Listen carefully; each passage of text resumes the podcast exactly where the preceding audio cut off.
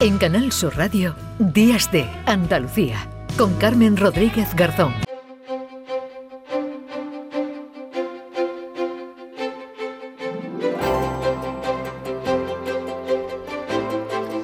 Y 6 minutos de la mañana. Los delitos cibernéticos se incrementan cada año y suponen en muchas zonas del mundo la mitad de las denuncias ante las fuerzas y cuerpos de seguridad. Estamos conectados prácticamente las 24 horas a nuestro teléfono móvil, la mayoría smartphones, a nuestras tablets, a los ordenadores, y esto pues nos facilita la vida, pero también nos pone en peligro. Somos objetivos fáciles para los ciberdelincuentes que se actualizan y que buscan nuevas formas de cometer delitos.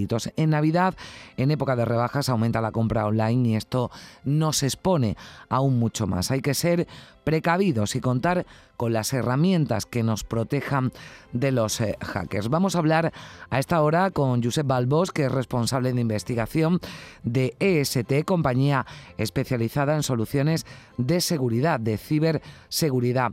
Josep, ¿qué tal? Muy buenos días. Hola, muy buenos días. Bueno, ¿a qué amenazas nos enfrentamos en este 2023 que acabamos de estrenar? Porque decíamos que estos ciberdelincuentes se actualizan, que buscan nuevas formas para robarnos datos o para estafarnos.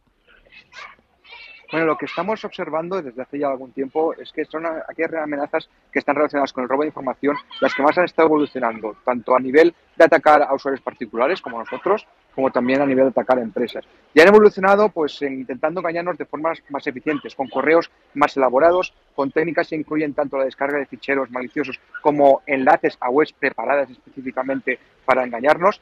Y así esa progresión ha ido aumentando durante la pandemia y ahora estamos viendo los resultados de cómo los delincuentes han ido pues obteniendo resultados de estas investigaciones y de estas mejoras que han hecho en sus amenazas.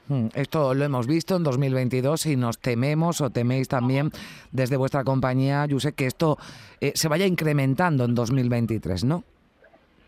Se va a seguir incrementando seguro porque le está dando muchos beneficios a los delincuentes y esta información que se roba luego es utilizada en otros ataques. Ataques como pueden ser dirigidos a empresas en los cuales se roba información y luego se cifra para pedir un rescate, o ataques dirigidos a usuarios en los cuales pues se intenta robar información correspondiente tanto a utilidades o servicios online como nuestro correo electrónico, como también a los relacionados con nuestras cuentas bancarias o tarjetas de crédito.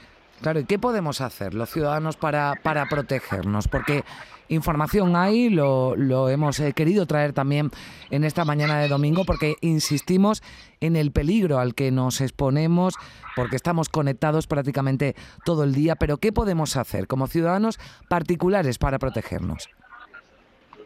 Pues hay varios puntos que podemos hacer para estar más protegidos. Para empezar, manteniendo una buena higiene en nuestros dispositivos, manteniéndolos actualizados, con todas las aplicaciones que usemos que estén al día, revisando meticulosamente aquellos correos que recibamos, aunque parezcan provenir de fuentes legítimas, no pinchar sobre enlaces o descargar adjuntos que no hemos solicitado, aunque, repito, que vengan de fuentes legítimas, como puede ser un conocido o un supuesto organismo oficial. Y también podemos fortificar nuestras defensas, entregando, pues ya hemos dicho, soluciones de seguridad y fortificando sobre todo lo relacionado con las credenciales, añadiendo contraseñas únicas, que sean robustas y siempre que se pueda, incluyendo el doble factor de autenticación en aquellos servicios online que lo permitan. Las empresas, además, también deben hacer un esfuerzo en este sentido, porque si las empresas están protegidas, los ciudadanos de a pie lo estaremos aún más. Las empresas, sobre todo las pymes, que forman el tejido principal en España, deben ponerse las pilas, porque aunque ya hemos visto mejorías respecto a hace años, lo que sí que estamos notando es que los delincuentes lo siguen teniendo muy fácil para comprometer la seguridad de nuestras empresas. Entonces, además de mantener también una higiene y en lo que respecta a los dispositivos y el software utilizado, deben también revisar cuáles son sus puntos débiles, realizar auditorías, hacer un inventario de aquellos activos que son críticos y sin los cuales no podrían estar trabajando habitualmente. Y una vez que nos han reconocido, protegerlos adecuadamente, creando copias de seguridad, monitorizando posibles intrusiones a sus redes, y para eso no hace falta que tengan un departamento de seguridad. Pueden contratar con empresas especializadas que les hacen ese servicio de forma remota. Precisamente, ¿no?, una de las amenazas que señaláis desde ESET para este 2023 es la falta de profesionales, la falta de profesionales dedicados específicamente, ¿no?, a luchar contra la ciberdelincuencia. Hay un problema en ese aspecto, y ya no es tanto la falta de profesionales, porque profesionales hay. Lo que pasa es que esos profesionales obviamente requieren estar bien pagados, que tengan un plan de formación continua dentro de la empresa y que los proyectos que hayan en las empresas que quieran contratarles les resulten interesantes. Lo que pasa es que en España estamos viendo como los profesionales que formamos en nuestro país, pues por desgracia, se van fuera, porque tienen mayores oportunidades, mayores beneficios económicos y un plan formativo y de evolución de carrera mucho mejor que el que les pueden ofrecer muchas empresas en España. Entonces hemos de hacer lo suficiente para poder retener ese talento que ya tenemos y que es bueno porque los reconocen en las empresas que lo adquieren en el extranjero, para que se queden en España, de forma que no busquen emigrar a las primeras de cambio, porque aquí no tienen oportunidades de acorde a lo que han estudiado y luego practicado en su día a día. Ya estamos viendo cada vez más que esos ciberdelincuentes no son lobos solitarios, sino que se están organizando incluso en grupos, ¿no?, en redes criminales. Sí, desde hace años, incluso desde ya más de una década, estamos viendo cómo lo que es la industria del cibercrimen, porque es una industria, ha evolucionado. De hecho, vemos cómo hay grupos de cibercriminales e incluso grupos que se dedican a realizar ciertas amenazas y servicios para otros criminales que las alquilan, de forma que pueda ser muy accesible para aquellos criminales que no tengan muchos conocimientos técnicos y puedan empezar a delinquir de forma telemática con solo pagar unos pocos cientos de dólares, y a partir de ahí pues causar muchos problemas a usuarios o incluso a empresas de todos los tamaños. Para ellos, digamos que el mayor botín, además de intentar estafarnos en dinero, los datos personales, ¿no?, se convierten en el mayor botín para estas redes. Son un botín muy interesante por todo lo que pueden sacar a partir de ellos. Pensemos, por ejemplo, en una cuenta de correo. Una cuenta de correo puede parecer no muy interesante para muchas personas, pero a partir de esa cuenta de correo pueden realizarse ataques dirigidos a sus contactos o incluso intentar sustraer credenciales de otras cuentas que tengamos asociadas. Entonces, todo lo que tenga relación con cuentas de correo, todo lo que tenga relación con números de tarjetas de crédito, cuentas bancarias o accesos, por ejemplo, a redes privadas virtuales que tenemos los usuarios que trabajamos en remoto con nuestra empresa, pues todo eso es muy interesante para los delincuentes. Pues ahí queda, no es que queramos alarmar, pero hay que protegerse, y hay también esos consejos, recomendaciones, ese análisis que nos hace Josep Balbós, responsable de investigación de ESET, esa compañía especializada en soluciones de seguridad. Le agradezco especialmente que nos haya atendido porque está usted fuera de España, y le agradezco que nos haya dedicado unos minutos aquí en Canal Sur Radio, la radio pública de Andalucía. Muchísimas gracias, un saludo. Muchísimas gracias a vosotros. Adiós. Bueno, pues tenemos también con nosotros a Salvador Samper, que es el presidente del Observatorio Español de Delitos Informáticos. Salvador, ¿qué tal? Muy buenos días. Muy buenos días, feliz año. Feliz año. Estamos expuestos, ¿no?, lo decíamos, a ser víctimas de los ciberdelincuentes, y por ello es fundamental, Salvador, que nos formemos, que nos informemos y que estemos alerta. Así es. ¿Y cómo podemos hacerlo? Hoy estamos haciéndolo aquí, dando algunas claves, ¿no?, a nuestros oyentes para que estén informados al menos de esas amenazas. Pero es fundamental, ¿no?, también tener la formación y el conocimiento.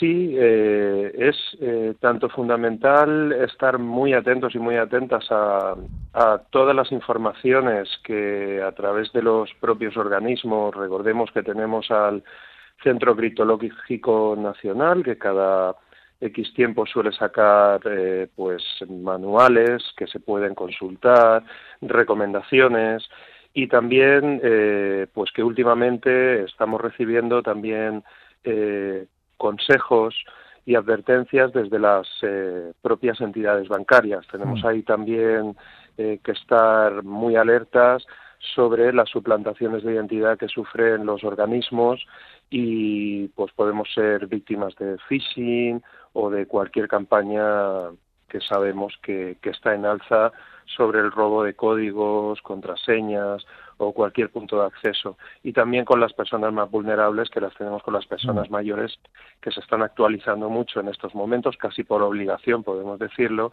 y que también están muy a merced de los ciberdelincuentes. O sea, que tenemos que estar muy pendientes. Sí, hablaba usted de colectivos vulnerables. Desde el Observatorio han centrado gran parte de su trabajo estos últimos meses, Salvador, en la violencia de género digital. No solo existe la física, la psicológica, también la digital, la que se ejerce a través de las redes sociales, por ejemplo, o ese control, ¿no?, que el agresor tiene sobre los dispositivos móviles de la víctima.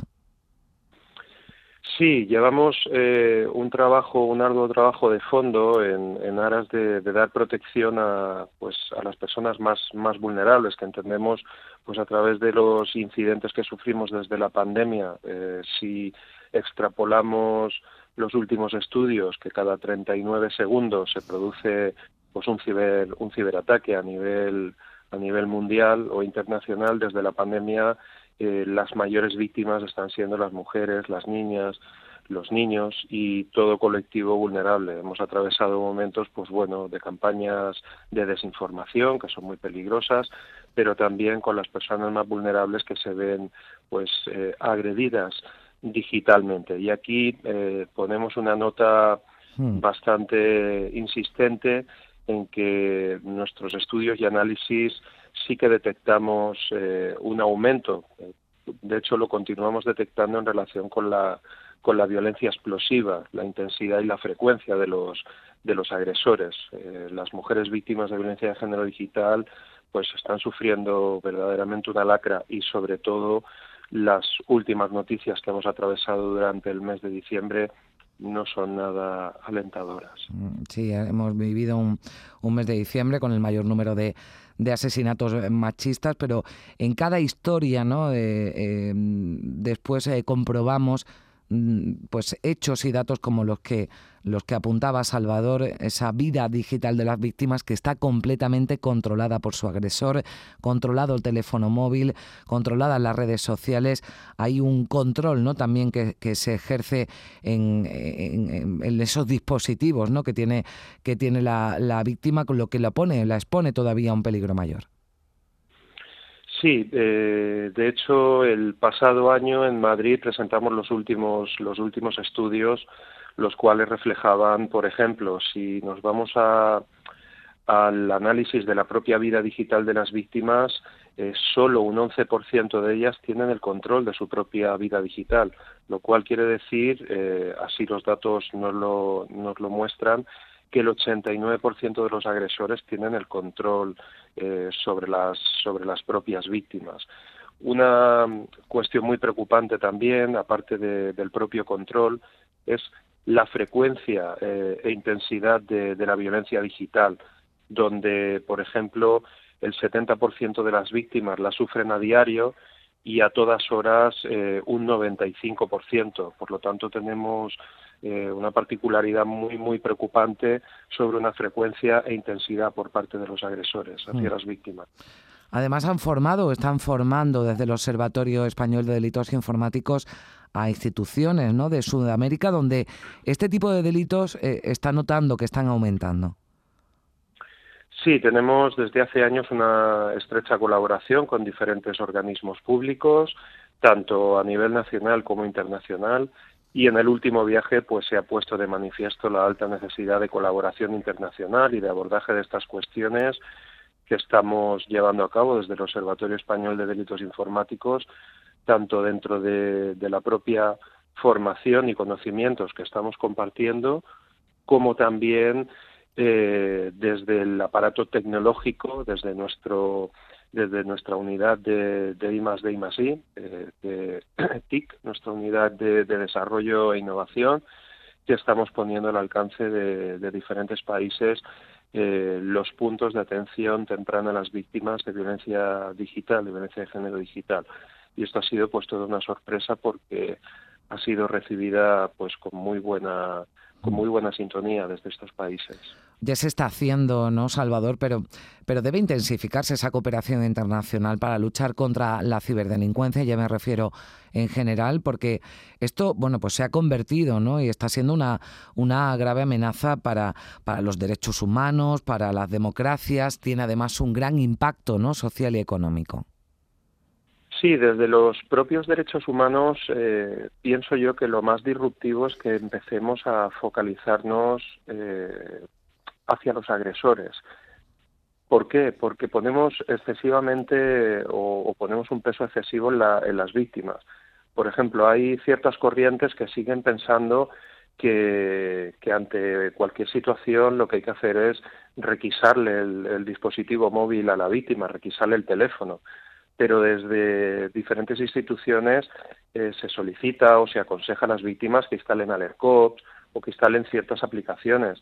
Requisándoles el teléfono a las víctimas creo que no va a ser una solución nada disruptiva y debemos de adaptarnos a los cambios tecnológicos que estamos atravesando y prestarles a las víctimas que lo necesitan, por tanto por necesidad como por urgencia o por extrema necesidad, vamos a definirlo así, una atención temprana, una atención directa que pueda ser recibida por especialistas, las propias víctimas, atendidas y asesoradas, y buscar una solución pues muy rápida y efectiva, porque tenemos que recordar que el pasado año pues hemos atravesado momentos muy trágicos, incluso con la pérdida de vidas de víctimas que se suicidaron por estos hechos.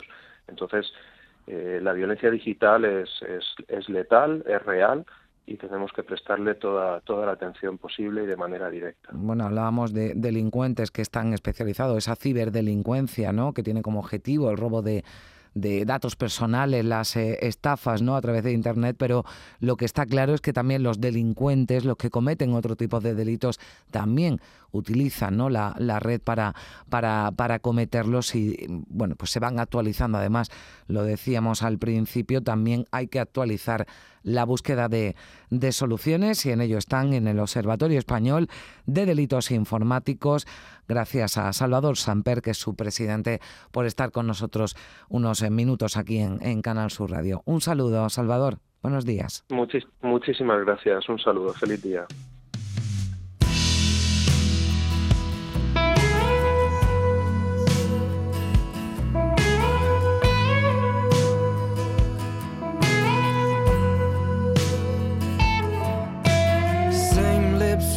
Same eyes blue, same white shirt, couple more tattoos. But it's not you and it's not me. Tastes so sweet, looks so real. Sounds like something that I used to feel. But I can't touch what I see. We're not who we used to be. We're not who we used to be. We're just two ghosts standing in the place of you and me, trying to remember how it feels to have a heartbeat.